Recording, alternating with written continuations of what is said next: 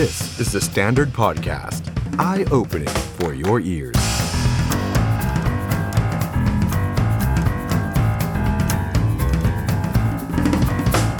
สวัสดีครับ ต้อนรับคุณผู้ชมเข้าสู่รายการ The Standard Now กับผมออฟชัยนนท์หานคีริรัตน์ครับ คุณผู้ชมครับ วันนี้พุธกลางสัปดาห์ 22 กันยายน 2564 ครับ มาเจอกันครับ ทั้งทางแฟนเพจ Facebook The Standard และทาง เอ่อ YouTube ของ The Standard แล้วก็ The Standard Podcast นะครับทักทายคุณผู้ชมผู้ฟังทุกท่านนะครับ ใครที่เข้ามาแล้วฝากกดไลค์กดแชร์ให้กับไลฟ์นี้ด้วยนะครับ สวัสดีครับ คุณแทนธนาธรคุณสักกริน คุณสุภกร คุณพัชระ คุณอโน คุณเรไร คุณโบ สวัสดีทุกท่านเลยนะครับ คุณพลอย คุณปิกเวศนะครับอะใครเข้ามาแล้วกดไลค์กดแชร์ไลฟ์นี้แล้วก็ร่วมแสดงความเห็นกับเราไปพร้อม ๆ กันนะครับ วันนี้ประเด็นใหญ่ที่เราอยากจะมาชวนคุยครับ เป็นเรื่องของโควิด แต่เป็นเรื่องของโควิดที่ออกจากพื้นที่ในกทม กทมที่ว่าวิกฤต ตอนนี้หันไปดูที่ภูเก็ตกันหน่อยครับ ภูเก็ตแซนด์บ็อกซ์เราเปิดมาสักระยะหนึ่งแล้ว ต้อนรับนักท่องเที่ยว เวลาคนไทยมาจากต่างประเทศก็มากักตัวที่ภูเก็ตกัน แต่ว่าสถานการณ์ที่ภูเก็ตตอนนี้ มีข่าวว่ามีคุณหมอออกมาโพสต์ ว่าภูเก็ตจะวิกฤตแบบกรุงเทพหรือเปล่า ตอนนี้ผู้ติดเชื้อที่ภูเก็ตรายวันวันละ 200 กว่านะครับคุณผู้ชมครับ วันนี้เดี๋ยวเราจะมาพูดคุยกับแขกรับเชิญของเราถึง 2 ท่าน แล้วทั้งสองท่านนั้นมีส่วนเกี่ยวข้องกับที่ภูเก็ตเต็มๆเลยนะครับ เดี๋ยวสักครู่คุณผู้ชมครับ เราจะได้พูดคุยกับแพทย์หญิงวิธิตาแจ้งเอี่ยมนะคุณหมอเนี่ยเป็นหัวหน้ากลุ่มงานเวชกรรมสังคม โรงพยาบาลวชิระภูเก็ตนะครับแล้วก็เป็นรองผู้อำนวยการกลุ่มภารกิจด้านปฐมภูมิ โรงพยาบาลวชิระภูเก็ตนะครับและหนึ่งท่านครับเราจะมาคุยกับคุณธนูศักดิ์พึ่งเดชเป็นประธานหอการค้าภูเก็ต ทั้งในมุมของโรงพยาบาล ในมุมของธุรกิจที่ภูเก็ตตอนนี้เป็นยังไงบ้าง เดี๋ยวรอติดตามกันนะครับ แต่ว่าก่อนที่เราจะไปเจอกับคุณหมออีกสักแป๊บหนึ่งเนี่ยผมขออนุญาตมาอัปเดตสถานการณ์โควิดในภูเก็ตล่าสุด ประจำวันที่ 21 กันยายนคือเมื่อวานนี้นะครับเมื่อวานนี้มีผู้ติดเชื้อรายใหม่เนี่ย 256 คนนะครับในที่ภูเก็ตนะครับแล้วทำให้ถ้าเราย้อนกลับไปดูเนี่ยผู้ชมถ้าเราย้อนกลับไปดูสถานการณ์ภูเก็ตใน 7 วันหลังสุด ผู้ติดเชื้ออยู่ในระดับ 200 กว่าทุกวันครับ ทุกวันไล่ไปตั้งแต่ 15 กันยายน 244 236 235 242 200 กว่า 200 กว่าตลอด เท่ากับว่า 4-5 วันก็พันกว่าแล้วนะครับสถานการณ์ของภูเก็ตตอนนี้เป็นอย่างไร เราจะมาคุยล่าสุดเลยนะครับ แบบสดๆ กับแพทย์หญิงวิธิตาแจ้งเอี่ยมครับ แพทย์ชำนาญการหัวหน้ากลุ่มงานเวชกรรมสังคม โรงพยาบาลวชิระภูเก็ตนะครับและคุณหมอเป็นรองผู้อำนวยการกลุ่มภารกิจ ด้านปฐมภูมิ โรงพยาบาลวชิระภูเก็ตด้วยคุณหมออยู่ในไลฟ์กับเราแล้วนะครับ สวัสดีครับคุณหมอครับ สวัสดีค่ะ คุณหมอครับก่อนอื่นเนี่ยผมต้องขอเรียนถามสถานการณ์ภาพรวมในจังหวัดภูเก็ตตอนนี้หน่อยนะครับว่า ในมุมมองของคุณหมอหรือว่างานด่านหน้าที่คุณหมอเจอตอนเนี้ยมันใช้คำว่าวิกฤตได้หรือยังครับ ค่ะ ก็สำหรับสถานการณ์ของโควิด -19 ในจังหวัดภูเก็ตอะนะคะ ก็อย่างที่ทุกท่านทราบนะคะ ก็คือว่าครับจะมีผู้ติดเชื้อประมาณ 200 กว่ารายทุกวันอืมนะคะ เป็นครับระยะเวลาประมาณเกือบเกือบๆสองอาทิตย์นะคะ ก็จากสถานการณ์ตรงนี้เนี่ยเราก็ได้มีการมีนโยบายนะคะ แล้วก็มีการปรับแผนกลยุทธ์หลายอย่างเหมือนกันนะคะ เพื่อรองรับผู้ป่วยให้ได้นะคะ ก็ในสถานการณ์ตอนนี้นะคะ ในส่วนของเตียงเองนะคะ แล้วก็ไม่ว่าจะเป็นเตียงสีแดงนะคะ ที่เป็นครับ ICU ต่างๆนะคะ รวมถึงอืมเตียงสีเหลืองนะคะ แล้วก็เตียงสีเขียวนะคะ ของเราก็อยู่ในระดับที่เอ่อเรียกว่าประมาณ 80 กว่าเปอร์เซ็นต์นะคะอืมซึ่งซึ่งจริง ๆ แล้วอัตราการครองเตียงเนี่ยค่ะ ก็ครับจริง ๆ รวมรวมกับโรงพยาบาลเอกชนด้วยนะคะ ซึ่งบางครั้งเนี่ยถ้าเกิดสมมุติเป็น คนไข้เป็นโควิด จริง ๆ เราก็อาจจะเลือกสิทธิการรักษาไม่ได้นะคะ เราอาจจะต้องอืมให้มาอยู่ในโรงพยาบาลของรัฐนะคะ ส่วนครับส่วนภาคเอกชนก็จะดูแลในส่วนของคนที่อ่ามีสิทธิรักษานะคะอืมก็จริงๆแล้วจากสถานการณ์เนี่ยก็มีการปรับตัว ซึ่งความคิดของหมอก็คือว่า ตอนนี้ก็ค่อนข้างวิกฤตนะคะ แต่ว่าครับอาจจะยังไม่ได้วิกฤตแบบขั้นรุนแรงอะไรขนาดนั้นอืมนะคะ ครับครับคือตอนนี้อย่างที่คุณหมอได้ให้ข้อมูลมาเมื่อสักครู่ แล้วผมก็ดูข้อมูลไปด้วยเนี่ยก็คือว่าภาพรวมของสถานการณ์เตียงตอนเนี้ยอาตีเป็นเลขคร่าวๆเนี่ยประมาณสัก 80%ที่เต็มไปแล้วเหลืออีกประมาณสักยี่สิบเปอร์เซ็นในมุมมองคุณหมอตอนนี้คิดว่ายี่สิบเปอร์เซ็นตรงนี้มันจะรองรับไปได้ถึงขนาดไหนภายใต้คนป่วยใหม่วันละสองร้อยกว่าแบบนี้ฮะค่ะ คือจริง ๆ ตอนนี้เรามีนโยบายหรือว่าเป็นแผนยุทธศาสตร์ของภูเก็ตนำโดยผู้ว่าราชการจังหวัดนะคะ ก็เราจะพยายามยกระดับของโรงพยาบาลสนามของเราค่ะ ซึ่งจากเดิมสามารถดูแลผู้ป่วยสีเขียวนะคะ ก็จะทำให้เป็นสีเหลืองนะคะ ในส่วนของคนที่อยู่ในโรงพยาบาลสนามสีเขียวเนี่ยก็คือจะให้ไปอยู่ในการดูแลของ community isolation นะคะ ซึ่งก็ดูแลโดยทีมงานปฐมภูมิของภาคสาธารณสุข แล้วก็ดูแลโดยท้องถิ่น องค์กรปกครองส่วนท้องถิ่นต่างๆนะคะ เพื่อทำให้ศักยภาพเราเพิ่มสูงขึ้นนะคะ สามารถรับผู้ป่วยได้มากขึ้นนะคะ ทั้งทั้งที่ผู้ป่วยเพิ่มขึ้นสองสองร้อยกว่าต่อวันนะคะ แต่ว่าถ้าเกิดไม่ได้มีคลัสเตอร์ใหญ่ ๆ แบบระบาดหนักขนาดนั้นคิดว่าน่าจะพอเอาอยู่อยู่ค่ะ ครับครับเอ๊ะคุณหมอครับ ที่เราเจอ 200 กว่าต่อวันเนี่ย คิดเป็นเปอร์เซ็นต์จากคนที่มาตรวจเนี่ย มีเปอร์เซ็นต์ตรงนี้บอกไหมครับ ว่ามันเป็นสักกี่เปอร์เซ็นต์นะคุณหมอ เอ่อคือจริง ๆบอกยากเหมือนกันค่ะ เพราะว่าถ้าเกิดสมมุติว่าในมันมันจะเป็นกระจุกอะค่ะ หมายถึงว่าเป็นเป็น spot spot spot ไม่ได้กระจายไปทั่ว ๆ ค่ะ อาจจะเป็นอยู่ในกลุ่มที่ผู้ใช้แรงงานหรือว่าจะเป็นแรงงานต่างด้าว แล้วก็ชุมชนแออัดต่างๆนะคะก็คือจะจะติดอยู่แถวๆนั้นนะคะ ในส่วนที่เอ่อถ้าตรงที่ไม่ได้เป็นจุดที่มีการระบาด ก็อัตราการติดเชื้อค่อนข้างต่ำ นะคะ แต่พอเอามาหารเฉลี่ยโดยภาพรวมแล้ว จากเมื่อวานที่เราลงทำเชิงรุกกันนะคะ ก็ผลออกมาบวกประมาณหกเปอร์เซ็นค่ะจากการทำทั้งหมดค่ะ ครับครับคือตอนนี้อะผมถามตรงๆเลยว่า คุณหมอหรือว่าบุคลากรทางการแพทย์ที่อยู่ด่านหน้าเนี่ย คือหนักขนาดไหนฮะไหวกันขนาดไหนเพราะถึงขั้นว่า มีคุณหมอบางท่านก็ออกมาโพสต์ระบายความในใจแล้วครับคุณหมอ ค่ะ ก็จริงๆแล้วสถานการณ์ก็หนักพอสมควรนะคะ แต่ว่ายังยังเรามีความโชคดีอยู่ค่ะ เพราะว่าจังหวัดภูเก็ตเรามีเหมือนความร่วมมือหลายเครือหลายเครือข่าย ทั้งภาคีเครือข่ายต่างๆ แล้วก็ทั้งภาครัฐและเอกชนนะคะมาช่วยกันดูแลในส่วนของคนไข้โควิด คือถ้าลำพังสาธารณสุข คิดว่าน่าจะเอาไม่ไหวจริง ๆ ค่ะ แต่ว่าเรามีความร่วมมือดี ๆ ค่ะ เราก็เลยเหมือนที่หมอเล่าให้ฟังเมื่อสัก ครู่อะค่ะ ก็คือเราพยายามจะยกระดับโรงพยาบาลสนามจากเดิมที่รับผู้ป่วยสีเขียว เราก็จะถ่ายเทผู้ป่วยสีเขียวออกไปดูแลในชุมชนนะคะ ซึ่งซึ่งก็อาศัยภาคีเครือข่ายท้องถิ่นแล้วก็ภาคประชาชนช่วยกันดูแลคนไข้ค่ะ ก็เลยทำให้ตอนนี้สถานการณ์เตียงของเรายังสามารถรองรับได้อยู่ค่ะ อืมอืมครับคุณหมอครับ คิดว่าสถานการณ์ตอนนี้เนี่ยที่เจอผู้ติดเชื้อระดับ 200 กว่าสถานการณ์ณตอนนี้ ในมุมมองคุณหมอคิดว่าจะกระทบกับภูเก็ต Sandbox ไหมฮะคิดว่ากระทบไหมเหรอคะอาจจะมีส่วนนะคะ ถ้าเกิดในความคิดของหมอก็คือว่าถ้าเกิดสมมติว่าเรายังควบคุมการติดเชื้อภายในของเราไม่ได้อะค่ะ คนที่จะบินเข้ามาที่เราอะค่ะ ก็อาจจะลังเลใจนิดหน่อยว่า เอ๊ของของในภูเก็ตก็ยังมีการระบาดอยู่เรื่อยๆ อย่างเงี้ยค่ะ อาจจะกระทบในแง่นั้นมากกว่าค่ะ ส่วนจริง ๆแล้ว การติดเชื้อที่ระบาดในภูเก็ต หมอคิดว่าไม่น่าจะมาจากภูเก็ต Sandbox ค่ะ เพราะว่าจากตัวเลขผู้ติดเชื้อของภูเก็ต Sandbox เนี่ยค่อนข้างต่ำมากคิดเป็นศูนย์จุดกว่าเปอร์เซ็นต์เองค่ะ เมื่อเทียบกับคนภูเก็ตที่ติดเชื้ออยู่ตอนนี้ค่ะ ครับครับคุณผู้ชมถ้าเราดูตัวเลขเมื่อสักครู่นี้เนี่ยเราจะเห็นว่ายอด 200 กว่าเนี่ยมาจากภูเก็ต Sandbox อย่างเมื่อวานเนี่ยแค่ 2 คนเท่านั้นนะก็เป็นไปตามที่คุณหมอได้เรียนแจ้งเอาไว้นะครับ เอาสุดท้ายครับคุณหมออยากให้ฝากถึงพี่น้องชาวภูเก็ตหน่อยครับ หรือว่าตอนนี้สิ่งที่โรงพยาบาลขาดแคลนหรือว่าต้องการมีอะไรบ้างฮะในช่วงวิกฤตตอนนี้ ค่ะ ก็น่าจะเป็นความร่วมมือต่างๆ แล้วก็ความเข้าใจมากกว่าค่ะหมอคิดว่า เพราะว่าตอนนี้เรากำลังเปลี่ยนผ่านจากเดิมที่เป็นด้านสาธารณสุขจัดการเรื่องของโควิด เป็นส่วนใหญ่นะคะ ตอนนี้เราอาจจะต้องมีการร่วมมือกันจากภาคีเครือข่ายทุกภาคส่วน เนื่องจากว่า เหมือนมันเป็นคริสิสอะค่ะ มันเป็นวิกฤตของแทบจะทั้งประเทศแล้วก็ทั่วโลกค่ะ เพราะฉะนั้นเนี่ยคงต้องอาศัยสัพพะกำลังจากทุกฝ่าย ช่วยกันดูแลในส่วนปัญหาของโควิด ร่วมกันอย่างเงี้ยค่ะ ตามนโยบายแล้วก็ยุทธศาสตร์ของแต่ละจังหวัดค่ะ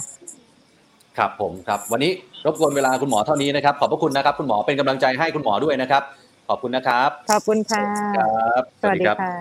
คุณผู้ชมครับนี่คือแพทย์หญิงวินิตาแจ้งเอี่ยมครับ คุณหมอเป็นแพทย์ชำนาญการหัวหน้ากลุ่มงานเวชกรรมสังคม โรงพยาบาลวชิรภูเก็ตนะครับแล้วก็อีกตำแหน่งเนี่ยคุณหมอเป็นรองผู้อำนวยการกลุ่มภารกิจ ด้านปฐมภูมิของโรงพยาบาลด้วยนะครับ ก็คุณหมอก็ออกมาพูดว่าสถานการณ์เนี่ยถามว่าวิกฤตไหมก็ใช้คำว่าก็วิกฤตเกือบเกือบจะวิกฤต แต่ว่ายังเอาอยู่นะเท่าที่ผมฟังคุณหมอนะครับจำนวนการครองเตียงก็ 80 กว่าเปอร์เซ็นต์ก็มีการเปลี่ยนแปลงนะครับพยายามเอาโรงพยาบาลสนามเนี่ยปรับ จากสีเขียวมารับผู้ป่วยสีเหลือง ก็พยายามจัดการกันอยู่นะครับ ทีนี้อีกหนึ่งมุมมองที่เดี๋ยวเราจะมาคุยกันเนี่ยนะครับ นั่นก็คือว่าก่อนหน้านี้เราเคยคุยกันจำได้ไหมฮะแล้วมันก็มีหลักเกณฑ์ออกมาว่าภูเก็ต Sandbox จะเปิดได้ก็ต่อเมื่อ 1 2 3 4 5ภูเก็ต Sandbox จะปิด จะยุบจะยกเลิกก็ต่อเมื่อ 1 2 3 4 5 มันมีหลักเกณฑ์อยู่ ผมก็เคยเอาข่าวนี้มาเล่าให้คุณผู้ชมฟังไปแล้วนะครับว่าถ้าผู้ติดเชื้อจำนวนมากเท่านั้นเท่าโน้นเท่านี้ เออเปอร์เซ็นต์การครองเตียงในโรงพยาบาลเท่านี้ แล้วภูเก็ต Sandbox จะยกเลิก แต่ผมก็ไม่แน่ใจเหมือนกันว่าจนถึงขณะนี้เนี่ยทางภาครัฐเองก็ไม่ได้ส่งสัญญาณตรงนี้นะครับว่าจะมีการยกเลิกภูเก็ต Sandbox ไม่พอครับ ล่าสุดเนี่ยดีเดย์แล้วนะครับ ท่านผู้ว่าจังหวัดภูเก็ตนะครับ1ตุลาคมนี้ครับภูเก็ตเปิดเกาะเข้าได้ทุกคนทุกช่องทางนะครับ แต่ผมย้ำก่อนอย่างนี้ก่อนนะครับว่า ทั้งสนามบิน ทั้งทางเรือ ทั้งทางรถคุณผู้ชมครับ ต้องฉีดวัคซีนครบโดสแล้วนะครับ ใครจะไปภูเก็ต ต้องฉีดวัคซีนครบโดสแล้ว หรือถ้าคุณเคยติดเชื้อ ต้องติดเชื้อโควิด ไม่เกิน 6 เดือน และต้องมีใบรับรองการตรวจหาเชื้อโควิด เป็นลบ ด้วยวิธี RT-PCR หรือ Antigen Test ภายใน 7 วัน นี่นะฮะ นี่ หรือถ้าใครที่เดินทางผ่านด่านตรวจภูเก็ต ทางท่าเรือก็ดี ด่านตรวจท่าฉัดชัยก็ดี Antigen Test Kit ที่ได้รับรองมาตรฐานจากออยแล้วคุณตรวจเอง เอามายืนยันได้ เอามายืนยันได้นะครับแต่ว่าขอให้อยู่ภายใน 7 วันนะไม่ใช่ตรวจตั้งแต่ 3 สัปดาห์ที่แล้วอันนี้ไม่ได้นะครับมาตรการนี้เริ่ม 1 ตุลาคมที่จะเปิดเมืองภูเก็ตนะครับเพราะฉะนั้นเดี๋ยวเรามาคุยกันต่อเลยดีกว่าครับกับประธานหอการค้าภูเก็ตนะครับคุณธนูศักดิ์พึ่งเดชนะครับถึงสถานการณ์โควิดในภูเก็ต และภาพรวมของภูเก็ต Sandbox ว่าตอนนี้เป็นอย่างไรนะครับตอนนี้คุณธนูศักดิ์ อยู่ในไลฟ์กับเราแล้วนะครับ สวัสดีครับ คุณธนูศักดิ์ครับ ครับ สวัสดีครับ สวัสดีครับ สวัสดีครับ คุณธนุศักดิ์ครับ ผมขออนุญาตเรียนถามเลยว่าเอ่อในมุมมองของคุณธนุศักดิ์เนี่ย ตอนนี้สถานการณ์โควิด ในภูเก็ต ถือว่าใช้คำว่าวิกฤตได้หรือยังครับ ยังครับ ยังนะฮะ เพราะว่าครับผมเพราะอะไรครับ ครับ เพราะว่าเอ่อ วันเนี้ยพวกเราเองมีความเชื่อมั่นในเรื่องวัคซีนนะฮะที่ครับสำคัญเนี่ยพวกเรายังเรามีตัวเลขการฉีดวัคซีนเอ่อในตัวเลขทั้งหมดคือ 466,587 คนที่เราตั้งเกณฑ์ไว้อะนะครับ เราฉีดครับเข็มหนึ่งไปแล้ว93%นะครับ แล้วเราก็ฉีดเข็มสองไปแล้ว 84เปอร์เซ็นต์นะครับครับตอนนี้เราฉีดเข็มสามไปแล้ว 24เปอร์เซ็นต์อืม นะครับ เพราะฉะนั้นก็ครับจะมีความเชื่อมั่นในวัคซีนของทางราชการ แล้วก็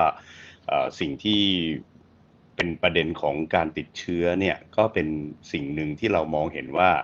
การติดเชื้อแล้วทำให้เกิดอาการหนักเนี่ยก็แค่หนึ่งเปอร์เซ็นของจำนวนผู้ป่วยอืมนะครับเอ่อที่เราครับที่เราเห็นเชื้อแล้วก็อีก4%เนี่ยก็ประมาณเอ่อที่อาการค่อนข้างเอ่อต้องเขาเรียกว่าสีเหลืองนะครับครับ แต่ว่าสีเขียวเนี่ย90กว่าเปอร์เซ็นต์เนี่ยเป็นสีเขียว แล้วก็อืมเขียวอ่อนเขียวอ่อนซะส่วนใหญ่ เพราะฉะนั้น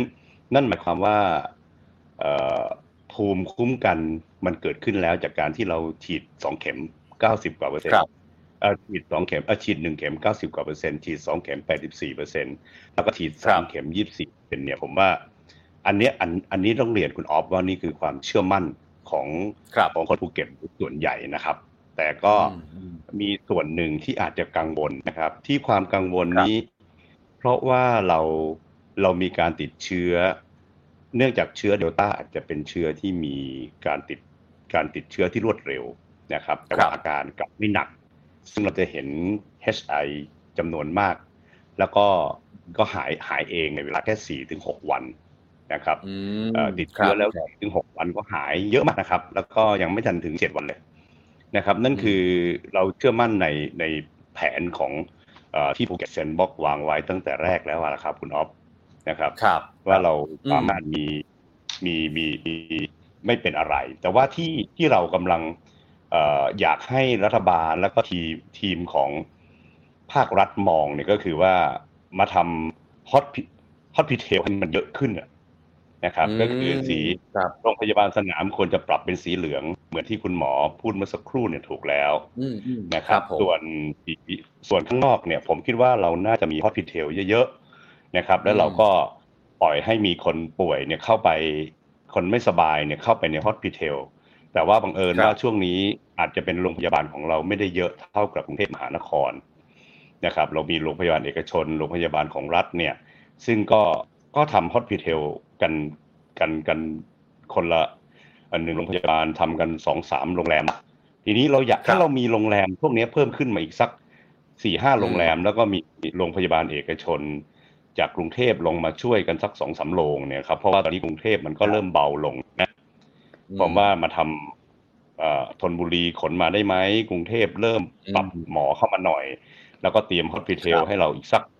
สองสามร้อยโลเออสองสักห้าหกร้อยห้องเนี่ยครับผมว่ามัน enjoy นะครับ มัน control ได้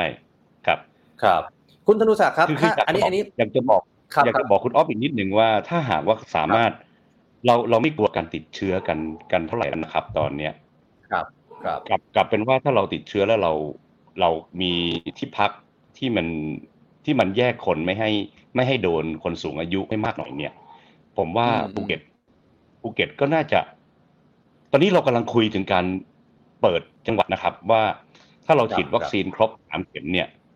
เราจะต้องเราก็ต้องชิงนำอะนะครับว่า ในเมื่อสามเข็มแล้วมันน่าจะอยู่แบบเอ่ออังกฤษได้หรือยังล่ะนะครับอืมเราเรายังเรายังมีมาตรฐานครับ DMSTT แต่ว่าในขณะเดียวกันเนี่ยใน DMSTT เนี่ย เราก็ยังไปมาหาสู่หรือว่าใช้ชีวิตแบบปกติมากขึ้นแต่ระมัดระวังเนี่ย เราก็มองว่าอืมเอ๊ะภูเก็ตน่าจะเริ่มได้สักเดือน พฤศจิกาธันวาเนี่ยหลังจากที่เอ่อการฉีดเข็มที่สามของเราน่าจะครับเร็วขึ้น หลังวันที่ยี่สิบสี่นี้ เพราะว่ายี่สี่นี้ภูเก็ตจะมีการทดลองฉีดวัคซีนในชั้นผิวหนังอะนะครับ ซึ่งผมว่าครับอันเนี้ยก็เป็นเทคโนโลยีที่มาเสริมความรวดเร็วในการฉีดวัคซีนแล้วก็อืมความการมีวัคซีนที่เพียงพอในการที่จะไปอืมผมว่าเราคุยกันเรื่องนี้อะภูเก็ตก็ไม่ได้ครับวิกฤต Sandbox ก็ไม่ได้วิกฤตนะครับ อืมเอ๊ะเมื่อกี้ผมขออนุญาตถามเพิ่มนิดนึงฮะคุณธนูศักดิ์ประเด็นที่เมื่อกี้คุณธนูศักดิ์บอกว่าอยากจะได้มี Hospitel มาเพิ่มเติม อันนี้ผมคิดเอาแบบประชาชนง่าย ๆ ว่า แล้วแบบนี้สมมุติว่าถ้า Hospitel เพิ่มเนี่ยมันจะไปกระทบกับโรงแรมที่เขาตั้งใจว่าเขาจะรับนักท่องเที่ยวไหมฮะเขาก็อาจจะไม่อยากมาเป็น Hospitel หรือเปล่าเขาก็อยากจะเปิดรับนักท่องเที่ยวอะไรแบบเนี้ยฮะจริง ๆ เรามีโรงแรมหลายประเภทและเยอะมากนะครับ คุณออฟครับไม่ไม่ครับไม่น่าไม่ไม่มีผลกระทบกับ การเปิดแซนด์บ็อกอืมเพราะแซนด์บ็อกมีสัดส่วนวันหนึ่งประมาณสามร้อยถึงหกร้อยคนต่อวันเท่านั้นเองครับ ที่เข้ามาอ๋อครับนะครับครับ เราเรามีห้องพักอยู่เป็นแสนครับนะครับ เรามีครับนักท่องเที่ยวเข้ามาณวันที่หนึ่งกรกฎาในภายใต้ภูเก็ตแซนด์บ็อกซ์เนี่ยสามแสนห้าหมื่นกว่าคนเองไอ้สามหมื่นห้าพันกว่าคนเองครับนะครับครับจากเรามีอืมเพราะฉะนั้น room room ของเขาก็แสนกว่า room นะครับในการใช้อืมต่อเดือนเนี่ย ไม่ไม่ครับกระทบกับไม่กระทบกับการการบริหารจัดการมีห้องเหลือเฟือที่จะมาทำ hospitel ได้แน่นอน แน่นอนครับอ่าครับครับทีนี้เอ่ออย่างตัวเลขเมื่อกี้พอดีคุณธนุศักดิ์พูดมาพอดีนะครับว่าตอนเนี้ยตัวเลขภูเก็ตแซนด์บ็อกซ์ตั้งแต่เปิดมาจนถึงณขณะเนี้ยที่ยอดผู้ติดเชื้อของภูเก็ตขึ้นมาเป็นวันละ 200 กว่าเนี่ยเอ่อยอดจองต่างๆ หรือว่าจำนวนนักท่องเที่ยวมันเปลี่ยนแปลงไปในทิศทางไหนไหมฮะหรือว่ามันก็ทรงๆเพิ่มขึ้นลดลงยังไงครับ เอ่อการการเราต้องใช้ตัวเลขอย่างนี้ครับว่าตัวเลขของทางเอ่อภูเก็ตนะครับ มันมี room ที่จองอยู่ประมาณเอ่อถ้าครับถ้านับณขณะนี้เรามีการจองห้องพักอยู่ห้าแสนสามหมื่นแปดพันกว่ารูมนะครับอืมนะครับจองมาตั้งแต่เดือนกรกฎากรกฎานี่เราก็จองมาประมาณสักแสนกว่ารูมเอาตีเป็นเปอร์เซ็นต์ดีกว่านะอ่าครับเดือนกรกฎาเนี่ยเราจองมาจะเราเราเราใช้ไปแล้วสามสิบเปอร์เซ็นสิงหาเนี่ยผ่านมาแล้วก็ยี่สิบเจ็ดเปอร์เซ็น กันยาเนี่ยขณะเนี้ยก็คือยี่หกเปอร์เซ็นที่จองแล้วนะครับครับที่เหลืออีกสักสิบเจ็ดเปอร์เซ็นเป็นการจองในเดือนตุลาถึงเดือนกุมภานะครับอืมเพราะฉะนั้น 538,000 กว่ารูมเนี่ยเอ่อเป็นเป็นรูมที่เราเอ่ออยู่แบบโดยในจำนวนคนนะครับ35,169คนตอนนี้ แล้วก็มีผู้ติดเชื้อจากคนที่เข้ามา จำนวนประชาชนที่เข้ามาเอ่อจำนวนนักท่องเที่ยวที่เข้ามา35,169คนเนี่ย พบผู้ติดเชื้อแค่100 101คนเท่านั้นเอง101คนก็จุด028เปอร์เซ็นต์นะครับ ครับ ซึ่งถืครับว่าน้อยมากนะครับ แล้วก็เป็นการตรวจพบครั้งที่หนึ่งสามสิบแปดคนกดตรวจพบครั้งที่สองสามสิบสองคนนะครับ แล้วก็ตรวจพบครั้งที่สามในวันที่สิบ day สิบสามอีกเจ็ดคน เพราะฉะนั้น มองตรงนี้เนี่ยภูเก็ตแซนด์บ็อกซ์ไม่มีปัญหาใด ๆ ทั้งสิ้นกับการเปิดอืมที่เราดำเนินการมาแถม ยังเป็นได้รับการชื่นชมของทั่วโลกนะครับ และก็ครับยังได้รับการเอ่อยอมรับจากคุณหมอแล้วก็สาธารณสุขจากกรุงเทพมหานคร แล้วก็อืมตอนเนี้ยแนวคิดของการบริหารจัดการแซนด์บ็อกซ์เนี่ยเป็นโมเดลของทั่วโลกไปแล้วว่า อยากทำกับอืมแบบเดียวกับภูเก็ตนะครับครับเพราะฉะนั้นผมครับคิดว่า การติดเชื้อเป็นเรื่องปกติ ถ้ามีวัคซีนอืมมากพอฉีดได้พอเนี่ย เราอยู่ร่วมกันได้ครับ ในเมื่อคนป่วย แล้วไม่ไม่บาดไม่ไม่ไม่อาการหนักเนี่ยนะครับ แต่ว่าความเคลื่อนไหวของภาครัฐอาจจะเสริมเข้ามาช่วย เสริมกำลังให้ภูเก็ตเหมือนที่คุณหมอพูดสักครับนิดก็จะดีนะครับเนื่องจากว่าอืมเออมันมันมันอยู่มันสู้กันมาสองปีแล้วอะครับ คุณอ๊อฟครับครับเราก็ต้องเกณฑ์กำลังละลอกใหม่เข้ามาเติมหน่อยได้ไหมให้คนอืมให้นักรบของเราสู้มาสองปีเต็มๆเอ่อขอนักรบจากถิ่นอื่นที่ไม่เหนื่อยมาเสริมหน่อยได้ไหมผมว่ามันน่าจะต้องมาช่วยแซนด์บ็อกซ์หรือช่วยภูเก็ตเป็น gateway อันแรกครับของประเทศไทยสักหน่อย ของโลกอืมนะครับ gateway โลกครับนะครับครับเอ่อจะเข้าเมืองไทยที่ที่มีความสุขต้องเข้าทางภูเก็ต ผมว่ายังไม่เคยมีปรากฏปรากฏการณ์นี้ในครับในระดับโลก หรือในระดับประเทศมาก่อนนะครับ แล้วยังน่าชื่นชมนะครับ คุณออฟเพราะว่าเรายังมีเจ็ดบวกเจ็ดเรายังมีเจ็ดวันอืมในภูเก็ต เรายังมีเจ็ดวันไปไปสมุยได้ เรายังมีเจ็ดวันไปครับเอ่อกระบี่พังงา แล้วก็เดี๋ยวกรุงเทพก็จะเริ่มเปิดใช่ไหมครับ แล้วครับแล้วเราครับยังมีความเรายังโชคดีหลายเรื่องเลยครับ โอลิมปิกกลับเข้ามา เราได้ต้อนรับอ่านันักกีฬาแหลมทองก่อนใครเพื่อน แล้วก็พวกเขาก็ยังมาเสริมภาพลักษณ์ภูเก็ตให้เป็นบวก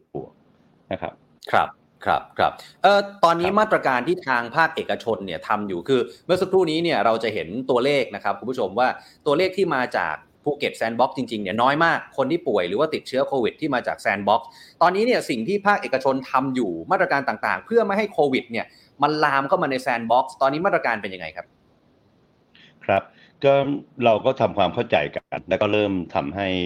เอ่อประชาชนยอมรับว่าเอ่อ การติดเชื้อเนี่ยไม่อันตรายแล้ว ถ้าเรามีวัคซีนรณรงค์ครับให้คนที่หกเอ่อที่เป็น 608 เนี่ยออกมาฉีดเยอะขึ้นรณรงค์ให้คนที่ไม่อยากฉีดวัคซีนเข้ามาเอ่อรับวัคซีนครับอย่างเร็วนะครับแล้วก็เร่งการให้มีคนฉีดวัคซีนเข็มสามเนื่องจากครับเอ่อรัฐบาลสนับสนุนให้การฉีดวัคซีนในภูเก็ต ครบตามจำนวนโดยไม่ขยับไว้อันนี้ต้องขอบคุณรัฐบาลด้วย นะครับ ส่วนในครับในกิจกรรมของเอกชนเองเนี่ยก็มีการร่วมกันคิดเรื่องการคัดกรองนะครับ เรื่องการวางแผนโปรแกรมนะครับเอ่อช่วยนะครับให้เอ่อการติดตามหรือการใช้โปรแกรมติดตามผู้ที่เข้ามาในภูเก็ตเนี่ยอย่างเป็นระบบนะครับครับมีการใช้ ATK ที่ประหยัดขึ้น สามารถหยิบ ATK เดินไปที่ด่านนะครับ แล้วก็ตรวจอ๋อในราคาที่ไม่ต้องจ่ายค่าแรง นะครับเพราะฉะนั้นจะคุณออฟจะเห็นว่าภูเก็ตออกแบบตัวเองเหมือนกับการกรองคนไม่ได้ออกแบบตัวเองเป็นการกักตัวนะครับดังนั้นเหล่านี้เป็นภาคเอกชนร่วมกับทางเอ่อส่วนราชการเกือบเกือบทุกเรื่องนะครับ อย่างเรื่อง hospital ครับ hospital เนี่ยเราก็พยายามให้รัฐบาลหรือราชการเร่งนะครับ เปิดฮอ p พิเทลมาเลยไม่ต้องกลัวนะครับ ไม่ต้องห่วงว่าเปิดเยอะๆแล้วเอ้ยคนจะตกใจผมว่ายิ่งเปิดเยอะ ก็ช่วยให้คนที่ลำบาก เพราะว่า สสปสชเองก็มีงบประมาณมาช่วยอยู่แล้วทำไมครับก็กรุงเทพเองก็ประสบความสำเร็จกับหลักการนี้ในช่วงสองสามอาทิตย์ที่ผ่านมา ถ้าเรากวาดเกาะภูเก็ตให้เร็วนะครับ โดยใช้กำลังลงมาทำแล้วก็เปิดฮอ p พิเทลให้เขาอยู่กันสักร้อยห้องอ่าห้าร้อยห้องพันห้อง ผมว่าเราก็คงจะจัดการเรื่องนี้ภายในหนึ่งเดือนเสร็จในเดือนตุลา high season ของเราในเดือนธันวาไอในเดือนพฤศจิกา หรือความฝันของเราในหนึ่งธันวาคือ free day เนี่ย ก็น่าจะเป็นการ up เขาเรียกว่าอัปเกรดภูเก็ตแซนด์บ็อกซ์ให้ขึ้นไปครับในระดับที่เหนือชั้นกว่าเดิม ยังวันนี้อืมยังไม่มีใครในในในที่ไหนสามารถฉีดวัคซีนเข็มสามได้ยี่สี่เปอร์เซ็นต์ของประชากรของครับจังหวัดนะครับ หรือหรืออมประชากรของกลุ่มหนึ่งในประเพราะว่าในในปัจปัจจุบันนี้ขณะเนี้ยเราต้องทำให้ภูเก็ตเนี่ยเอ่อไปเร็วกว่าที่ ที่ที่คนอื่นเขาเขากังวลเหมือนเป็นตัวอย่างนะครับอย่างให้ต่อที่ไปอื่นด้วยไหมฮะใช่ครับ คืออมวันนี้เนี่ยภูเก็ตแซนด์บ็อกซ์ต้องเรียกว่าเป็นโมเดลที่นำไปใช้ได้ทุกสถานที่นะครับเอ่อพวกเราทำงานกันนะครับ โดยท่านผู้ว่าราชการจังหวัด หรือว่าคณะผู้บริหารจังหวัดนะครับ ทุก ๆ ภาคส่วนเนี่ยทำงานหนักครับมากไม่มีวันหยุดประชุมกันโอ้โห กันทุกวัน ผมว่าโมเดลนี้เป็นโมเดลที่มาจากความจริงอืมแล้วนำไปใช้ครับจริง นะครับ คุณหมออืมเหน็ดเหนื่อยกันทุกคนนะครับ ต้องเรียนครับว่า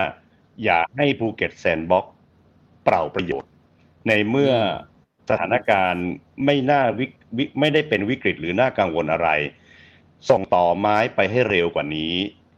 ฉีดอืมวัคซีนให้เร็ว กวาดคนครับที่อยู่ที่เป็นคนไม่สบายเข้าไปใน hospitel ให้เยอะขึ้น ส่งกำลังอืมหมอบางส่วนมาช่วยเราสักเดือนหนึ่งผมเชื่อว่าภูเก็ตก็จะกลับมาเป็นปกติครับ ครับอ่าคุณธนูศักดิ์ครับสุดท้ายครับ ถ้าเกิดว่าเอ่อมองในอันนี้ต้องขออนุญาตนะครับถ้าเกิดว่าเรามองในแง่ร้ายจริง ๆ สมมุติว่าสถานการณ์มันเลวร้ายขึ้น อันนี้สมมุติเฉยๆนะครับว่ามันมีโอกาสไหมครับ ที่เราจะยกเลิกแซนด์บ็อกซ์หมายความว่ามันต้องเลวร้ายขนาดไหนครับ คุณธนูศักดิ์มันถึงจะไปถึงขั้นนั้นนะฮะมันไม่มีทางจะเป็นอย่างนั้นได้ครับคุณอ๊อฟไม่รู้อ่าจะบอกว่าอย่างไงคือครับมันไม่มีทางจะเป็นการเลวร้ายกว่าที่เป็นอยู่ได้หรอกครับ นะครับครับเรียกว่ามันเป็นการแค่มีคนติดเชื้อในชุมชนแออัดเพิ่มขึ้นแล้วก็ติดเชื้อในคนไทย แต่ว่าความความความทำการทำงานของภูเก็ตแซนด์บ็อกแทบจะแยกส่วนกับเอ่อมิติของคนไทยในจังหวัดนะครับเอ่อครับเขามาเที่ยวจริง ๆ เขาก็อยู่กัน แล้วเขาก็อยู่ในโรงแรม แล้วเขาก็ใช้ชีวิตไม่ได้สัมพันธ์กับคนไทยของเราเท่าไหร่ สถานบันเทิงที่ ที่เราเปิดดึกดึกดื่นดื่นเราก็ไม่มีให้อ่ามันก็เลยปฏิสัมพันธ์ระหว่างชาวต่างชาติที่มาเที่ยวกับคนไทยมีน้อย แต่ที่สำคัญกว่านั้นก็คือวัคซีนที่ฉีดกันถึง 90 กว่าเปอร์เซ็นต์นี่แหละครับ 80 กว่าเปอร์เซ็นต์นี่แหละครับ แล้วก็แผนการฉีดวัคซีนที่จะจบภายในสิ้นเดือนนี้หรือ หรือต้นเดือนหน้าให้ครบทั้งเกาะภูเก็ตเนี่ย ผมว่าอันนี้คือความจริงของของการยอมรับของคนทั้งประเทศแล้วว่า วัคซีนสามเข็มไปมาหาสู่กันได้ และควรจะเป็นปกติโรคอืมเป็นโรคปกติทั่วไป เช่นโรคหวัดได้แล้ว เพราะฉะนั้นสิ่งอืมที่จะเป็นความคิดที่คุณออฟบอกว่าเลวร้ายสุดๆ ผมว่ามันไม่มีอืมทางจะเกิดขึ้นที่ภูเก็ตนะครับครับแต่ตรงกันข้ามครับ ถ้าจะทำให้มันเอ่อมีแรงบวกให้มากที่สุดเนี่ยทำเหมือนที่ผมว่านะครับ ส่งกำลังอืมลงมาช่วยสักจำนวนหนึ่ง แล้วก็เปิดฮอตฮอสพิทอล ให้ครับเยอะขึ้นอย่างเร็ว แล้วก็กวาดคนที่ไม่สบายติดเชื้อเนี่ยเข้าไปพักเดือนเดียวครับ เราจะกลับอืมมาเป็นตัวเลขตัวเดียวก็ได้นะครับ ครับครับทีนี้พอเมื่อกี้บอกว่าทิ้งท้ายขออีกหนึ่งคำถามแล้วกันพอดีมีคุณผู้ชมถามมาเยอะพอสมควรนะครับ คุณธนูศักดิ์ว่าสรุปแล้วเนี่ยอยากให้คุณธนูศักดิ์สรุปหน่อยว่าภูเก็ตแซนด์บ็อกซ์สร้างประโยชน์อะไรให้กับชาวบ้านชาวบ้านจริงๆนะฮะที่อยู่ในภูเก็ตนะครับ ครับเป็นคำถามที่ดีมาก คือถ้าเราดูในภาคเศรษฐกิจเนี่ยเราจะเห็นการหมุนเวียนของเงินเนี่ยหลาย ๆ รอบนะครับแต่ทุกรอบเนี่ยเงินมันจะไหลกลับเข้าไปให้กับประชาชนจริง ๆ ในหลายทางมากนะครับโดยโดยเฉพาะคนที่พวกเราทำงานเนี่ยเรารายได้มันก็เกิดขึ้นจากจุดแรกก่อนก็คือเงินเข้าไปทางโรงแรมร้านอาหาร แต่ว่ามันก็กระจายไปที่พนักงานแล้วก็ความเป็นอยู่ แล้วตัวตัวเลขตอนนี้เนี่ยนะครับเอาเฉพาะทางตรงเนี่ยสามหมื่นห้าพันกว่าคนเนี่ยนะครับที่เข้ามาครับในเดือนกรกฎาสิงหากันยาเนี้ยเราจะคูณด้วยจำนวน 11 วัน แล้วเราจะคูณด้วยจำนวน 5,000 บาท อันนี้ไม่นับการเดินทางด้วยเครื่องบินนะครับ 5,000 บาทครับนี่ก็คือรายได้ที่เกิดจากค่าโรงแรม แล้วก็การใช้ดื่มกินอาหาร แล้วก็เดินทางท่องเที่ยวอยู่ในจังหวัดภูเก็ตเนี่ย 2,000 ล้านบาทเนี่ยนะครับเป็นเป็นเงินสดๆที่ ที่ได้มาจากแซนด์บ็อกซ์ใน 14 วันนะครับ ยังไม่ครับนับคนที่ยังอยู่ภูเก็ตต่อไป ณ ขณะนี้ในภูเก็ตเนี่ย คนที่อยู่ในในสามหมื่นกว่าคนเนี่ย ยังอยู่ในภูเก็ตไม่น้อยกว่าสองหมื่นคน ในสองหมื่นคนรับคนเนี่ยอยู่ในทุกๆพื้นที่ในจังหวัดภูเก็ต ถ้ามาภูเก็ตในขณะนี้นะครับคุณออฟจะเห็นว่ามันคึกคักขึ้น รถราวิ่งขวักไขว่ขึ้น หาดเรามีคนไปใช้มากขึ้น คนเหล่านี้แหละครับมาอยู่ แล้วก็ทำให้การใช้เงินในในภูเก็ตนิสพัดคนระดับลากหญ้าเขาอาจจะไม่ได้รับทางตรง แต่คนที่ทำยังยังยังได้รับจากการใช้รถใช้ร้านอาหารเนี่ย มันก็หมุนเวียนได้และที่สำคัญนะครับ ความหวังครับ ความหวังเนี่ยเป็นสิ่งที่ยิ่งใหญ่ที่สุดของทำให้คนภูเก็ตที่ลำบากเนี่ยรอได้ แล้วก็พร้อมที่จะไปต่อ นะครับเนื่องจากมันไม่สะดุดมาเลยตั้งแต่สองสามเดือนนี้ แล้วมีคนเข้ามาทุกวันวันละสามร้อยหกร้อยคน เพราะฉะนั้นนั่นหมายความว่าภูเก็ตแซนด์บ็อกซ์หล่อเลี้ยงความเชื่อมั่นว่า เดี๋ยวพอ low season เรายังได้ขนาดนี้ เดี๋ยวพอ high season เราฉีดสามเข็มเสร็จ high season เนี่ยเราจะต้องได้มากกว่านี้อีกหลายเท่าทีเดียว เพราะว่าช่วงนี้ฝนก็ตกคลื่นก็เยอะยังมีคนเข้ามาทุกๆวันนะครับนะครับคุณออฟเพราะฉะนั้น ผมเชื่อมั่นว่าภูเก็ตแซนด์บ็อกซ์เป็นเป็นวิธีที่ลงตัวนะครับ แล้วก็ได้รับการส่งเสริมจากรัฐมาเนี่ยต้องต้องถือว่าเป็นเป็นโมเดลที่ต้องถอดบทเรียนนะครับ เป็นประโยชน์กับประเทศแน่นอนครับคุณออฟครับครับครับวันนี้รบกวนเวลาคุณธนูศักดิ์เท่านี้นะครับ ขอบพระคุณนะครับที่มาให้ข้อมูลเกี่ยวกับภูเก็ตแซนด์บ็อกซ์นะครับ วันนี้ขอบพระคุณครับ สวัสดีครับ ขอบคุณครับ สวัสดีครับ ครับคุณผู้ชมครับนี่คือคุณธนูศักดิ์พึ่งเดชนะครับเป็นประธานหอการค้าภูเก็ตนะครับเท่าที่ฟังจากคุณธนูศักดิ์เนี่ยดูเหมือนว่าในมุมมองของทางคุณธนูศักดิ์หรือว่าประธานหอการค้าภูเก็ตเนี่ยยังไม่ได้มองว่าภูเก็ตแซนด์บ็อกซ์วิกฤตขนาดนั้นนะครับยังเอาอยู่นะครับทุกสิ่งต่างๆเนี่ยก็ถือว่ายังเป็นไปได้ด้วยดีนะครับสิ่งที่คุณธนูศักดิ์ต้องการตอนนี้ก็คือว่าอยากจะให้เพิ่ม hospitel เพื่อรองรับผู้ป่วยให้ได้มากขึ้นนะครับ ก็อาจจะระดมทุกสภาพกำลังเนี่ยมาที่ภูเก็ตให้ได้มากขึ้น เพื่อที่จะรองรับผู้ป่วยที่มีจำนวน 200 กว่ารายต่อวันในขณะนี้นะครับคุณผู้ชมครับเราคุยกับคุณหมอไปแล้วนะครับ เราคุยกับประธานหอการค้าภูเก็ตไปแล้ว ทีนี้สิ่งหนึ่งที่วันนี้เรามาคุยกันเรื่องนี้เนี่ยมันเป็นประเด็นมาจากโพสต์ Facebook ของคุณหมอท่านหนึ่งนะครับ ที่เป็นด่านหน้าอยู่ที่ภูเก็ตนะครับ ขออนุญาตอ่านชื่อคุณหมอนะครับ Facebook ของแพทย์หญิง บุษยา สันติสารครับของโรงพยาบาลวชิระภูเก็ตนะครับ คุณหมอเนี่ยบอกว่ามีหมอหน้างานเขาฝากมานะครับ ว่าภูเก็ตกำลังจะเป็นกรุงเทพแล้วค่ะ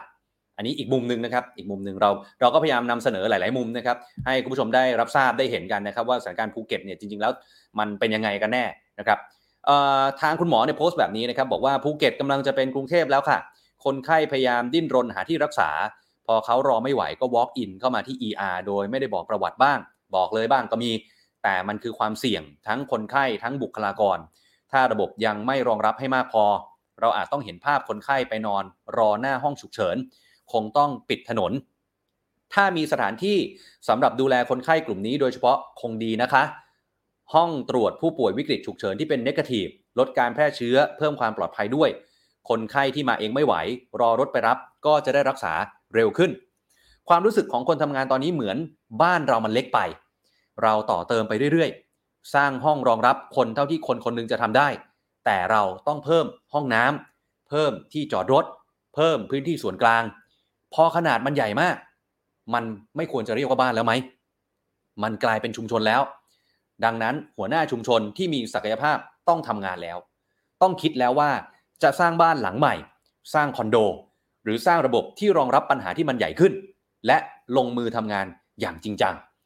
นี่คือคุณหมอได้นำโพสต์ ที่บอกว่ามีหมอด่านหน้าเขาฝากมา ขณะที่เพจเส้นด้ายครับก็ได้โพสต์ถึงเรื่องนี้เช่นกันนะครับ บอกว่าภูเก็ตเนี่ยตอนนี้โควิดบุกแล้วนะ ได้ข่าวว่าโรงพยาบาลโรงพยาบาลสนามเต็มเกือบทุกที่แล้ว เรื่องนี้เป็นความท้าทายของโมเดลเปิดประเทศอย่างภูเก็ตแซนด์บ็อกซ์ นายทุนผู้ประกอบการ หรือประชาชนท่านใด สนใจตั้งทีมเส้นด้ายภูเก็ต บอกได้เลยบอกได้เลยนะ คุณไม่ได้กำลังแค่ช่วยเหลือแค่สังคม แต่คุณต่อสู้เพื่อความอยู่รอดของตัวเอง คุณกำลังต้องสู้เพื่ออนาคตของลูกหลานของเราด้วยคุณผู้ชมครับก็เป็นหลายมุมมองนะครับที่เป็นที่มาที่ไปที่เราถึงได้มาพูดคุยกันในวันนี้นะครับ เพราะว่าตัวเลขผู้ติดเชื้อมันก็สะท้อนอะไรหลาย ๆ อย่าง สิ่งที่หลายคนกังวลก็คือว่าตัวเลขผู้ติดเชื้อในระดับ 200 กว่าทุกๆ วันต่อเนื่องกันของภูเก็ตเนี่ยมันจะดำเนินไปสู่จุดไหน มันจะทำให้สถานการณ์ภูเก็ตนั้นแย่ลงหรือเปล่า เพราะว่าจำนวนเตียงตอนนี้ผมดูตัวเลขคร่าวๆ ตีว่าประมาณสัก 80%ในอัตราครองเตียงนะครับเหลืออีกประมาณสัก 20%สำหรับเตียงที่ว่างอยู่อันนี้ผมคร่าวๆนะภาพรวมของทั้งเขียวเหลืองแดงทั้งของรัฐและเอกชนนะฮะคร่าวๆ คือเต็มไปประมาณ 80%เหลืออีก20%ตรงนี้ถ้าเกิดว่า เราไม่เตรียมการล่วงหน้า ไม่เพิ่มเตียง ไม่เพิ่ม hospital ไม่เพิ่มมาตรการ home isolation community isolation ต่างๆ นานาเนี่ย ผมไม่แน่ใจว่ามันจะรองรับพอหรือไม่ แต่ถ้าในมุมมองของประธานหอการค้าเมื่อสักครู่นี้ ท่านก็บอกว่าถ้าเพิ่ม hospital ได้ จะยิ่งดีและคิดว่าน่าจะจัดการได้ภายใน 1 เดือน นี่คือมุมมองที่วันนี้เรามาพูดคุยกันนะครับ แต่ว่าเท่าที่ผมส่องคอมเมนต์ของคุณผู้ชมเนี่ยหลายท่านก็มีคำถามอยู่พอสมควรนะครับว่าเงื่อนไขหรือว่าเกณฑ์ที่ตั้งเอาไว้ ว่าถ้าเข้าเกณฑ์นี้แล้วจะยกเลิกภูเก็ตแซนด์บ็อกซ์เนี่ยแล้วจะตั้งไว้ทำไมนะครับ เพราะว่าตอนนี้เนี่ยมันดูเหมือนว่ามันจะเข้าเกณฑ์ตรงนั้นแล้วนะครับ ซึ่งเมื่อสักครู่นี้ที่ผมเรียนถามประธานหอการค้าภูเก็ตเนี่ยท่านก็บอกว่า ผมถามว่าในกรณีที่มันเลวร้ายที่สุดเนี่ย มันมีโอกาสที่จะยกเลิกภูเก็ตแซนด์บ็อกซ์ไหมท่านก็บอกว่ามันคงไม่มีแบบนั้นแน่นอนนะครับขณะที่ทางหลาย ๆ ท่านนะครับก็บอกว่าต้องเอาความจริงมาบอกนะครับ อย่าปกปิดนะครับ ก็จริง ๆ แล้วเนี่ยคือผมต้องเรียนแบบนี้ว่าผมเองก็ไม่ใช่คนในพื้นที่นะครับ ถ้าใครที่มีข้อมูลนะครับ ใครที่อยู่ที่ภูเก็ตก็ส่งข้อมูลมาบอกเราได้นะครับ ว่าสถานการณ์ที่ภูเก็ตนั้นเป็นอย่างไร เพราะว่าผมเชื่อว่ามุมมองของแต่ละคน ไอ้คำว่าสถานการณ์ที่มันยังดีอยู่ หรือว่ายังไม่วิกฤต หรือว่าวิกฤตแล้วเนี่ยความหมายของแต่ละคนก็คงจะไม่เท่ากัน หรือว่าต่างกัน ตรงนี้ใครที่มีข้อมูลนะครับ หรือว่าอยู่ในพื้นที่ก็สามารถส่งมาบอกเราได้เหมือนกันนะครับ นี่คือเรื่องของภูเก็ตครับโควิดที่ภูเก็ตทีนี้มันก็เลยเป็นคำถามต่อมาว่า แล้วภูเก็ตที่ผมอัปเดตไปเมื่อสักครู่ว่า 1 ตุลาคมนี้จะเปิดเมืองแล้วนะฮะนักท่องเที่ยวเนี่ยมาได้เลยฮะทุกช่องทางคนไทยเที่ยวได้ ต่างชาติที่มาจากภูเก็ตแซนด์บ็อกซ์ก็เที่ยวได้คำถามคือว่าแล้วจังหวัดอื่นๆล่ะครับ สัปดาห์ที่แล้วถ้าจำกันได้เนี่ยเราคุยเรื่องของกทม ไปว่าตกลงแล้วกทมจะเปิดไม่เปิดนะ 15 ตุลาคม สุดท้ายก็ไม่ไม่มีอะไรนะครับก็คือยังไม่เปิดนะครับ เพราะว่าผู้ว่าบอกว่าถ้ายังฉีดไม่ถึง 70%ก็คือยังไม่เปิด ซึ่งเดี๋ยววันนี้มีความคืบหน้าของกทมมาฝากกันด้วย ทีนี้สบคชุดเล็กครับวันนี้เขาได้ประชุมกันครับ เรื่องการเปิดพื้นที่นำร่องการท่องเที่ยวนี่แหละ ว่าตกลงแล้วจะเอายังไงดี จะเปิดรับนักท่องเที่ยวที่ฉีดวัคซีนแล้ว โดยไม่ต้องกักตัวที่กระทรวงการท่องเที่ยวและกีฬาเขาเสนอไหมทททการท่องเที่ยวแห่งประเทศไทยเขาเสนอหลักเกณฑ์นู่นนี่นั่นมา ว่าต้องสแกนผ่านแอป ฉีดวัคซีน 2 เข็ม ลงเครื่องมาตรวจโควิดก่อน แล้วก็เที่ยวได้ไม่ต้องกักตัวไหม ปรากฏว่ามันมีข้อห่วงใย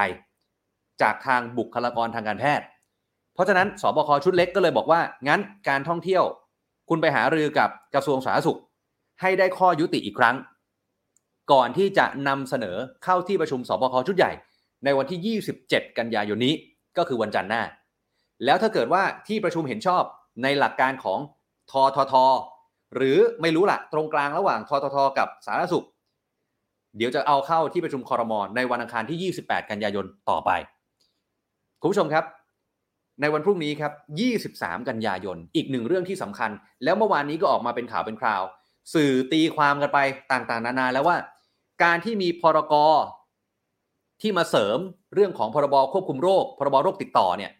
จะทำให้พรกฉุกเฉินที่เราใช้กันมา 10 กว่าครั้งที่ต่อกันมายาวเหยียดเนี่ยเป็นปีๆเนี่ยนะครับ รวมไปถึงการตั้งสบคเนี่ย มันจะยุบสลายหายไปโดยอัตโนมัติหรือไม่ ปรากฏว่า ยังนะครับ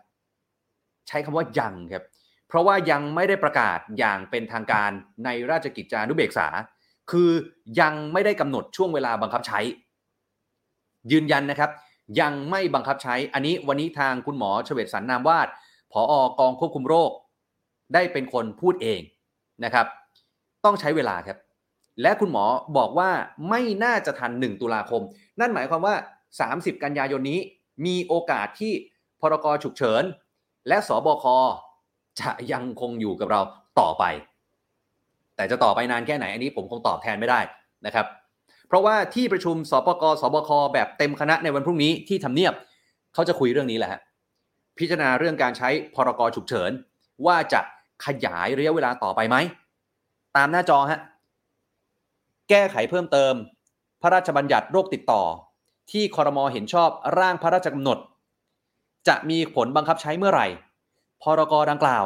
ยังไม่มีผลบังคับใช้นะครับ ต้องใช้เวลาพิจารณาอย่างรอบคอบ เพราะฉะนั้นยังไม่สามารถกำหนดได้ชัด ว่าจะประกาศใช้ได้เมื่อไหร่ เพราะฉะนั้นพรุ่งนี้เดี๋ยวเขาจะประชุมกัน ว่าพรกฉุกเฉินเนี่ยจะต่อไหม หรือถ้าต่อต่อไปแค่ไหน มีรายงานว่ามีความเป็นไปได้ ที่จะต่อครับ ผมพูดแค่นี้แล้วกันนะครับเอาล่ะ มาที่กทมเมื่อกี้ผมเกริ่นเอาไว้แล้วนะครับวันนี้ผู้ว่าอัศวินขวัญเมืองครับผู้ว่ากทม มวันนี้โดนคุณสิระเจนจาคะเนี่ยแอบไล่นะฮะคุณสิระสสพลังประชารัฐบอกว่า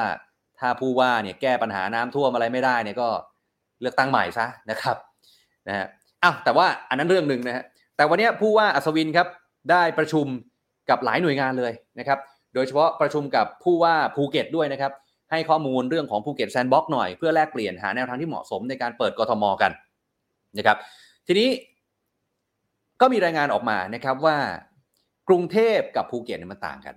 นะครับกรุงเทพเนี่ยพื้นที่แตกต่างจากภูเก็ตภูเก็ตเนี่ยเป็นเกาะ แนวทางการทำ Bangkok Sandbox กส์กรุงเทพ Sandbox อาจจะมีรายละเอียดที่แตกต่างไปบ้าง ตอนนี้หน่วยงานที่เกี่ยวข้องหลาย ๆ หน่วยงานเนี่ยอยากจะเปิดอะพูดกันตรงๆ อยากจะเปิดกรุงเทพ อยากจะเปิดกรุงเทพ แต่ชุดข้อมูลของคณะกรรมการวิชาการที่ประเมินความพร้อมในการเปิดพื้นที่ เขาบอกว่าตอนนี้ กรุงเทพพร้อมแค่51%ฮะพร้อมแค่51%แล้วคนที่ฉีดวัคซีนครบ2เข็มแล้วมีแค่44%ตัวเลขตรงนี้แหละ ที่ทำให้ผู้ว่าอัศวินบอกว่ายังเปิดไม่ได้ ต่อให้หน่วยงานที่เกี่ยวข้องบอกอยากจะเปิด รับนักท่องเที่ยวทำให้เศรษฐกิจมันเคลื่อนตัวให้ดีกว่านี้ แต่ตัวเลขตรงนี้ผู้ว่าบอกยังเปิดไม่ได้ครับ เพราะต้องมีคนฉีดวัคซีนครบ 2 เข็ม 70%ขึ้นไปก่อน และกลุ่มเสี่ยง 608 ก็คืออายุ 60 ปีขึ้นไป 7 กลุ่มเสี่ยง แล้วก็หญิงตั้งครรภ์เนี่ยต้องฉีดให้ได้ 80%ก่อน ถึงจะเปิดเมืองได้ ถึงจะเปิดเมืองได้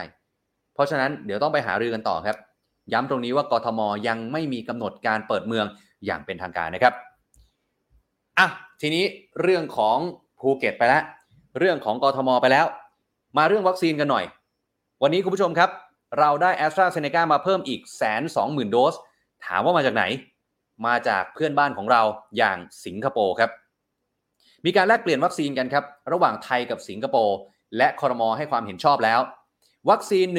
122,400 โดส จะมาถึงไทยสุดสัปดาห์นี้ครับ ถามว่ามาได้ยังไงฮะไอแสนกว่าโดสเนี่ยแลกเปลี่ยนกันครับ เราขอยืมสิงคโปร์มาก่อน เดี๋ยวเราจะส่งวัคซีนแอสตราเซเนกาคืนสิงคโปร์ตามหลังไป นอกจากนี้ครับ สิงคโปร์ยังได้มอบชุดตรวจ antigen test kit 200,000 ชุด การเก็บตัวอย่างเยื่อบุโพรงจมูกอีก 500,000 ชุด ให้กับประเทศไทย ทั้งหมดทั้งมวลนี้ครับ จะมาถึงเมืองไทย 25 กันยายน ที่สนามบินสุวรรณภูมิ นี่คือเรื่องของ a s t r a z เซ e c a นะครับอีกหนึ่งเรื่องครับเป็นประเด็นมาตั้งแต่เมื่อวานนี้ แล้ววันนี้ออยได้ออกมา แถลงอีกรอบหนึ่งแล้วก็ส่ง press release ให้กับสื่อด้วยนี่นะฮะผมอยากจะตั้งชื่อเพลงเป็นเพลงของ g e t s n o v a ให้กับ press release ฉบับนี้เหลือเกินฮะก็คือว่า เขาบอกว่ากรณีของการฉีดวัคซีนซิโนฟาร์ม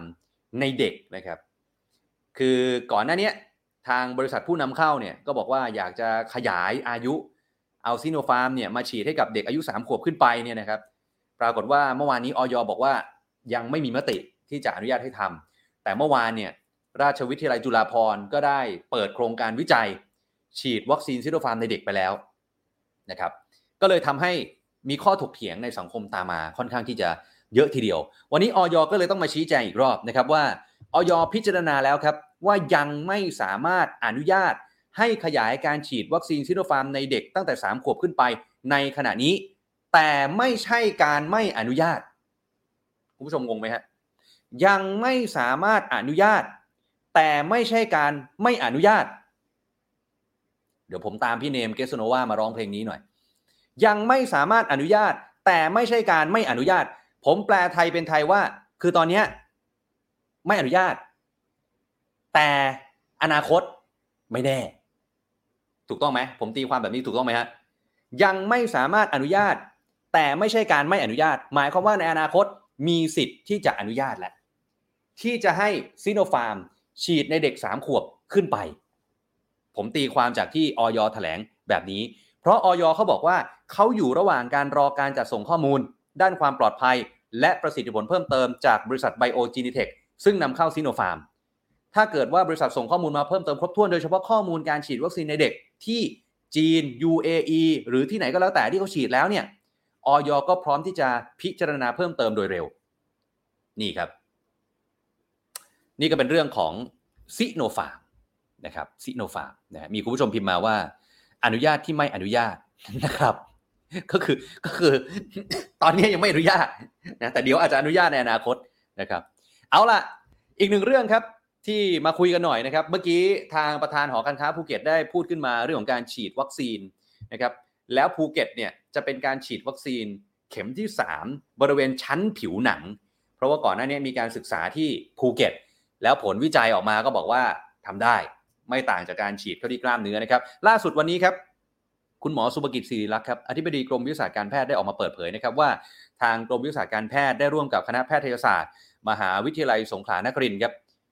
ด้วยการสนับสนุนของวชนะครับ มีข้อตกลงกันแล้วก็ศึกษาทดสอบภูมิคุ้มกันและความปลอดภัย จากการได้วัคซีนเข็มที่ 3 ซึ่งเป็นเข็มกระตุ้น ศึกษาในกลุ่มประชากร ที่ได้ซีโนแวค2เข็ม เหมือนผมคุณผู้ชมมีท่านไหนที่ได้ซีโนแวค2เข็มไหมฮะยกมือขึ้นครับ ยกมืออยู่ที่หน้าจอ แล้วก็พิมพ์มาบอกผมก็ได้ว่าอ่าเราพวกเดียวกันนะจับมือกัน เราได้ซีโนแวค2เข็ม เย่ นะครับเราต้องฉีดกระตุ้นเข็มที่3นะครับซึ่งคุณหมอได้ออกมาเปิดเผยการศึกษานะครับว่า คนที่ฉีดซิโนแวคไปแล้ว 2 เข็ม แล้วกระตุ้นเข็มที่ 3 ด้วยแอสตราเซเนกาอายุระหว่าง 18ถึง60 ปีจำนวน 95 คน แบ่งเป็น 3 กลุ่มแบบนี้ฮะกลุ่มแรก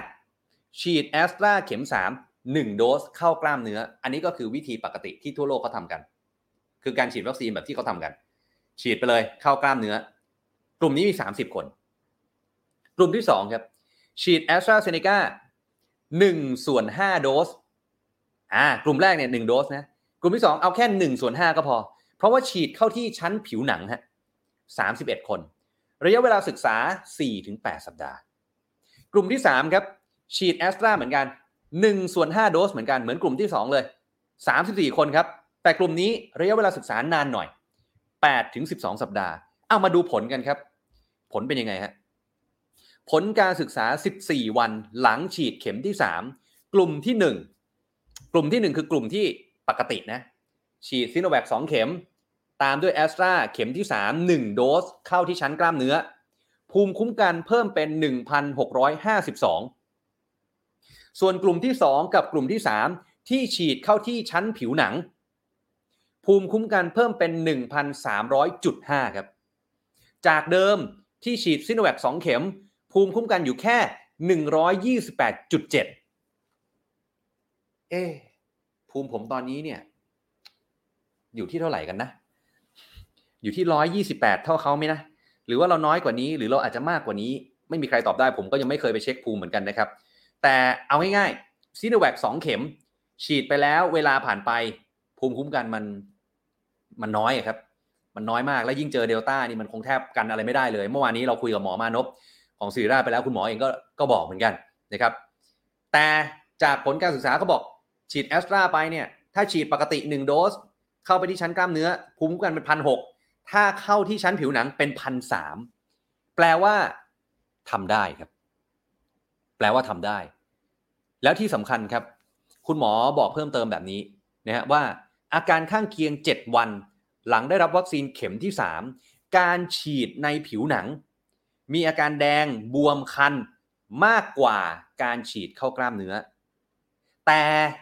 การฉีดเข้ากล้ามเนื้อ จะมีอาการปวดเมื่อย ปวดหัว อ่อนเพลีย หนาวสั่น มากกว่าฉีดในผิวหนัง ข้อดีที่คุณหมอบอกคือ การฉีดในผิวหนัง คนที่รับวัคซีนเป็นไข้ในอัตราส่วนที่ลดลง เมื่อเทียบกับการฉีดวัคซีนเข้ากล้ามเนื้อ แต่ยังกระตุ้นภูมิได้ดีพอๆกัน และเพิ่มโอกาสในการเข้าถึงวัคซีน เพราะว่าใช้ปริมาณวัคซีนที่น้อยกว่าการฉีดเข้ากล้ามเนื้อ นี่คือข้อดีที่คุณหมอบอก แล้วภูเก็ตจะเป็นจังหวัดแรก ที่ฉีดเข็ม 3 ด้วยการฉีดเข้าแค่ชั้นผิวหนัง นี่ฮะแหมคุณหมอพูดมาเนี่ย ไม่ใช่ผมไม่เชื่อนะครับ แต่ผมก็เรียนโดยตรงนะครับว่าการฉีดเข้าชั้นแค่ผิวหนังเนี่ย ที่อื่นเขาทำกันแล้วหรือยังนะ อืม คือไอ้สูตรไข้แบบพิสดารที่เราทำกันเนี่ย มองไปที่ประเทศอื่นๆ เนี่ย เหมือนเราก็จะทำเป็นประเทศแรก ๆ เหมือนกันนะฮะ แล้วตอนเนี้ยเรากำลังจะมาฉีดใต้ผิวหนัง ชั้นผิวหนังโดยที่ไม่ลงไปถึงกล้ามเนื้อเนี่ย เพื่อที่จะเอาวัคซีนกระจายไปให้มากที่สุดเนี่ย เราก็กำลังจะทำเป็นประเทศแรกๆเหมือนกันนะฮะแม่ถ้าถ้าเลือกได้เอาอย่างนี้แล้วกันนะครับ ถ้าเลือกได้เนี่ย ผมก็ขอฉีดแบบปกติแล้วกัน ใช่ไหมฮะคุณผู้ชมคิดเห็นยังไงครับ อันนี้ไม่รู้ว่าผมเห็นแก่ตัวหรือเปล่าคุณผู้ชมอาจจะว่าผมก็ได้ว่าผมเห็นแก่ตัวทำไมไม่ฉีดไม่อยากฉีดแค่ชั้นผิวหนังเหรอ จะได้แบ่งไปฉีดให้คนอื่นเขาได้มากขึ้นไง แต่แหมแล้วงานวิจัยเนี่ยที่ผมเล่าให้คุณผู้ชมฟังเนี่ยทำในคน 95 คนเองนะฮะยังไม่ถึงร้อยคนเลย ขอให้เวลาศึกษาให้มากกว่านี้หน่อยไหม หรือว่ายังไงนะฮะอืม มีคนถามว่า หรือว่าวัคซีนมันไม่พอ เออนะฮะและอีกหนึ่งคำถามก็คือว่า ถ้าถ้ามันฉีดแค่ชั้นผิวหนัง แล้วมันได้ผลดีอะทำไมที่อื่นก็ไม่ทำกันล่ะฮะอันนี้ผมก็ไม่ทราบเหมือนกัน หรือว่าแล้วบริษัทที่เขาผลิตวัคซีนทำไมเขาถึงไม่ไม่แนะนำไม่ทำแต่แรก หรือว่าเขาอยากขายวัคซีนให้ได้เยอะๆ อันนี้ผมก็พยายามคิดหลายๆมุมนะครับคุณผู้ชมคิดเห็นอย่างไรก็แสดงความเห็นกันมาแล้วกันนะครับคุณผู้ชมครับ เอาล่ะ เรื่องของวัคซีนอะเนี่ยมีคุณธนิมานะครับบอกว่าวัคซีนไม่ได้ออกแบบมาเพื่อฉีดใต้ผิวหนัง แล้วจะเสี่ยงไปทำไมนะครับ บางคนก็บอกว่าใต้ผิวหนังขอผ่านแถมเป็นกลุ่มแรกด้วยนะครับ ซึ่งจริง ๆ แล้วที่เราเคยคุยกับคุณหมอมานพคุณหมอท่านบอกว่าจริง ๆ แล้วเนี่ยมันกระจายคนฉีดได้มากขึ้นก็จริงนะฮะแต่การฉีดเนี่ยมันต้องพินิษพิเคราะห์มากอะ่ะมันต้องละเอียดมากนะฮะ แล้วมันจะทำให้อัตราการฉีดต่อวันลดลง เพราะว่าการฉีดเข้าที่ชั้นผิวหนังอะต่อคนมันใช้เวลานานกว่าการที่จิ้มปั๊บฉีดปุ๊บลงไปในชั้นกล้ามเนื้อนะฮะคือคนเนี่ยได้มากขึ้นไหมจากปริมาณวัคซีนได้มากขึ้น แต่ความเร็วในการฉีดเนี่ย มันจะลดลงนะฮะตรงนี้เนี่ยผมก็ฝากหน่วยงานที่เกี่ยวข้องแล้วกันว่า มันจะต้องเปรียบเทียบข้อข้อดีข้อด้อยเอาดีๆ แล้วกันนะว่าว่ามันจะได้ได้มากกว่าเสียหรือเปล่า อันนี้ ผมก็ไม่ได้มีความรู้เท่ากับท่านอื่นๆนะฮะคือผมจะไปแย้งคุณหมอก็คงไม่ใช่นะผมไม่ได้จบหมอมาแล้วผมก็ไม่มีความรู้เรื่องนี้ด้วยนะครับคุณผู้ชมคิดเห็นอย่างไรก็แสดงความเห็นกันมาแล้วกันนะครับอ้าวทิ้งท้ายกันหน่อยครับเรื่องของวัคซีนจอร์นสันแอนด์จอร์นสันครับวันนี้ดูเหมือนว่าจะมีข่าวดีจากต่างประเทศออกมานะครับ เพราะว่าทางผู้ผลิตแล้วก็พัฒนาวัคซีนจอร์นสันเนี่ยเขาออกมาเผยประสิทธิภาพของวัคซีน เข็มกระตุ้น เข็มกระตุ้นของจอร์นสันคือเข็มที่2ครับ เพราะว่าเขาฉีดแค่เข็มเดียวตั้งแต่แรกจำได้ใช่ไหมครับผู้ชม บ้านเราเนี่ยจอร์นสันแอนด์จอร์นสันก็มาลงทะเบียนมาขึ้นกับอย.ตั้งนานแล้วนะครับแต่ว่ายังไม่ได้นำเข้ามาก็ไม่รู้ติดขัดอะไรอยู่เหมือนกันนะครับทีนี้ปรากฏว่าประสิทธิภาพประสิทธิผลของการฉีดเข็มที่ 2 ก็คือเข็มกระตุ้นในสหรัฐอเมริกา พบว่าประสิทธิภาพสูงถึง 94%ครับ 94%และพบว่า ถ้าเกิดว่าฉีดไปหลังจากเข็มแรก 2 เดือน ฉีดเข็มแรกไป 2 เดือน แล้วฉีดกระตุ้นด้วยเข็มที่ 2 ภูมิคุ้มกันจะเพิ่ม 4-6 เท่า เท่านั้นไม่พอครับ ถ้าฉีดห่างจากเข็มแรก 6 เดือน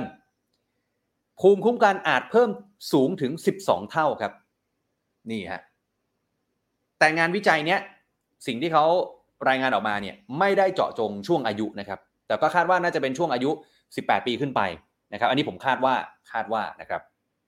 นี่คือเรื่องของจอร์นสันแอนจอร์นสันซึ่งผมเชื่อว่าหลาย ๆ ท่านเนี่ยก่อนหน้านี้ก็ก็อยากจะได้วัคซีนจอร์นสันเหมือนกันนะครับเพราะว่าก่อนหน้านี้คือฉีดเข็มเดียวจบเลย ไม่ต้องเจ็บตัว 2 รอบ นี่คือ